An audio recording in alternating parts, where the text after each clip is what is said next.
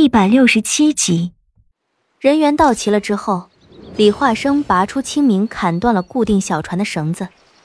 红楼宝船上的人虽然是奉了百叶的命令送我们出海，但一直都和我们保持着距离，基本上没有什么来往，没有人来为我们送行，也没有人跟我们这一群人道别。划船的工作是由司徒安来做的，一江一江的划得很好，看样子是个行家里手。李化生站在船头，定定地看着前方。楚月坐在一条栏杆上，沉默不语。一船的人都十分安静，连活宝也没跟车彤彤说话，感觉气氛压抑的有些诡异。我们这条小船驶出去一段距离之后，那红楼宝船才重新升起五张巨大的风帆，掉头开始往来时的路驶去。它并没有先我们一步，或者与我们同时开船，因为如果那么大一只船动起来，必然会掀起大浪，就我们这条小船，可受不起风浪。两只船各奔东西，朝着各自的方向越走越远。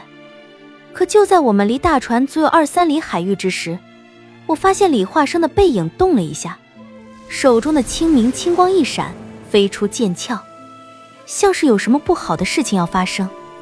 当清明出鞘的那一瞬间，我的心忽然咯噔了一下。李化生的身影踏着细细的海浪，朝那条红楼宝船急速追去。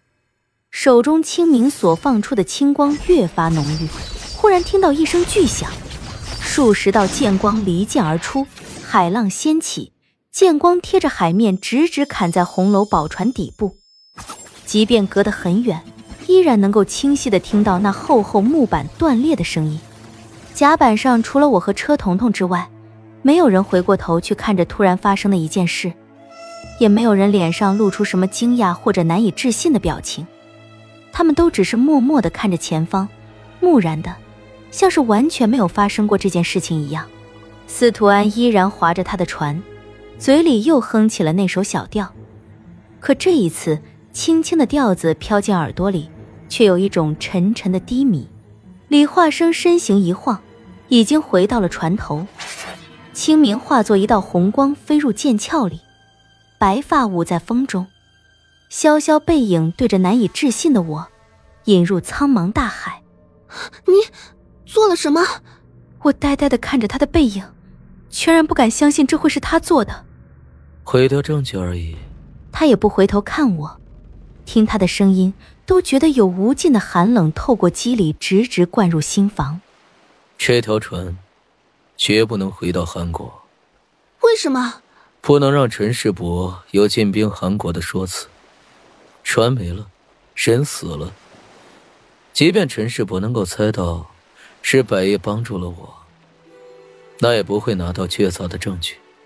就为了这个，我忽然间好像有点不认识眼前的这个人了，冷笑了起来。就为了这个，你就杀了几百号人？整条船上的人给我的回答都是整齐划一的沉默，一种十分奇怪的气氛萦绕在我们四周。连那柔柔的海风也吹不散。不是我不懂道理，只是这道理即使我能懂，却也劝说不了我自己。当初你在雪狼谷劫走我的时候，韩狼的部族要杀了晋国整整八千精锐，我能理解，那是必须要做的。他们是敌人，我不会背负太大的心理负担。可这一回呢，是这些人救了我们，是他们送我们到了这里。帮我们逃离了陈世伯的魔爪，还供我们吃食，供我们休息，他们算是我们的恩人，可我们又是怎么回报他们的呢？这个世界，真的需要冷血到这种程度吗？车彤彤过来拉了拉我的胳膊，一双小眼睛怯怯的在众人之间来回扫过，低低的对我道：“公主，咱们人在屋檐下，少说两句吧。”我撇开他的手。非但没听他的，反而还高声的嚷了起来：“他们是做错了哪一点，非得去死不可？只是因为送我们来了这里，就必须丧命吗？”叶姑娘，楚月站了起来，看着我：“有些事你不懂。这个世界上有很多无奈，也有很多身不由己。想要达到目的，就得付出代价。你知道我们为了救你，付出多少代价吗？阿彻为了能够带你来这儿，又付出了多少代价？我们为了什么？只为了一句承诺而已，一份恩情而已，你懂吗？他定定的看着我，目光如灼。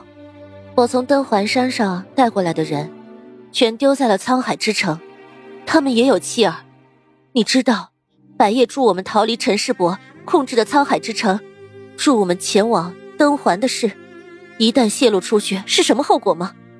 你不懂，你就别瞎嚷嚷。楚月的语气已经很不善了，而且十分愤怒，显然他的心里也很不好受。大家都是这样，司徒安、火宝、李化生，一个个全都低着头，那用沉默代替的所有情绪表现在脸上，沉沉的。是啊，都没有错，谁都没有错，唯一错的那个人就是我。这些，都是我活下来的代价。车彤彤拉我坐了下来，司徒安没有回头看过一眼，只低着头划船。我也不敢回头，我知道在我身后是一副什么样的场景，不敢去看，不敢去看那红楼宝船一寸一寸沉入海底，不敢去看那些掉在海里的人们是如何的挣扎，更不敢去看那一切是如何的被毁灭。我闭上眼睛。从未有过的疲惫一点一点吞噬着我，身后传来的声音是声嘶力竭的嘶喊，是挣扎着活命的呼救和我没看到的绝望的眼睛。之后的路是怎样的，我完全没有记忆。低迷又沉重的情绪完全包裹着我的身体，掩去了我所有的感官，身子像是死过去一般，堕入无尽的深渊。只记得好像有一片雾气。逐渐的从海面上冒出来，一点一点将整个世界完全遮挡。在一片纯白的雾气中，小船往前行进了很久。依稀能够模糊的记得李化生每隔一段时间就会指点司徒安调整方向。在这一片雾气的世界里，出奇的安静，连船桨划水的声音都模模糊糊的。船往前行进的速度很慢，几乎感觉不到船的移动。所有的人都压低着声音，保持着沉默，似乎动静稍微大一点就会惊醒什么东西一样。船只行驶的十分小心。当船驶出了无尽的雾色，眼前像是撩开了层层帷幔，一切都渐渐变得清晰起来。眼前是一座巨大的山脉，横卧在无尽的雾气中，但是这雾气好像没办法靠近那一座大山。只在大山之外几十里的地方盘旋流转。